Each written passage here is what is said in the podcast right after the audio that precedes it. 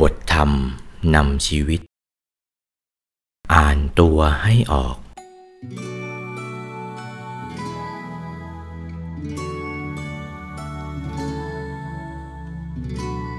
การดำเนินชีวิตหรือการดำเนินงานอย่างใดอย่างหนึ่ง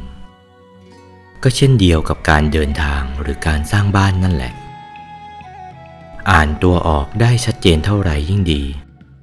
ชีวิตและงานจะดำเนินไปได้ด้วยดี และความสำเร็จ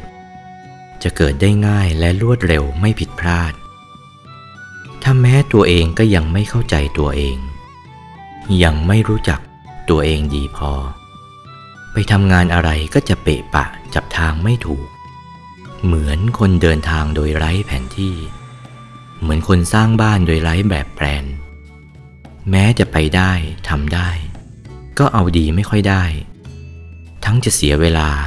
เสียแรง และทุนรอนมากกว่าด้วย จากหนังสือคำพ่อคำแม่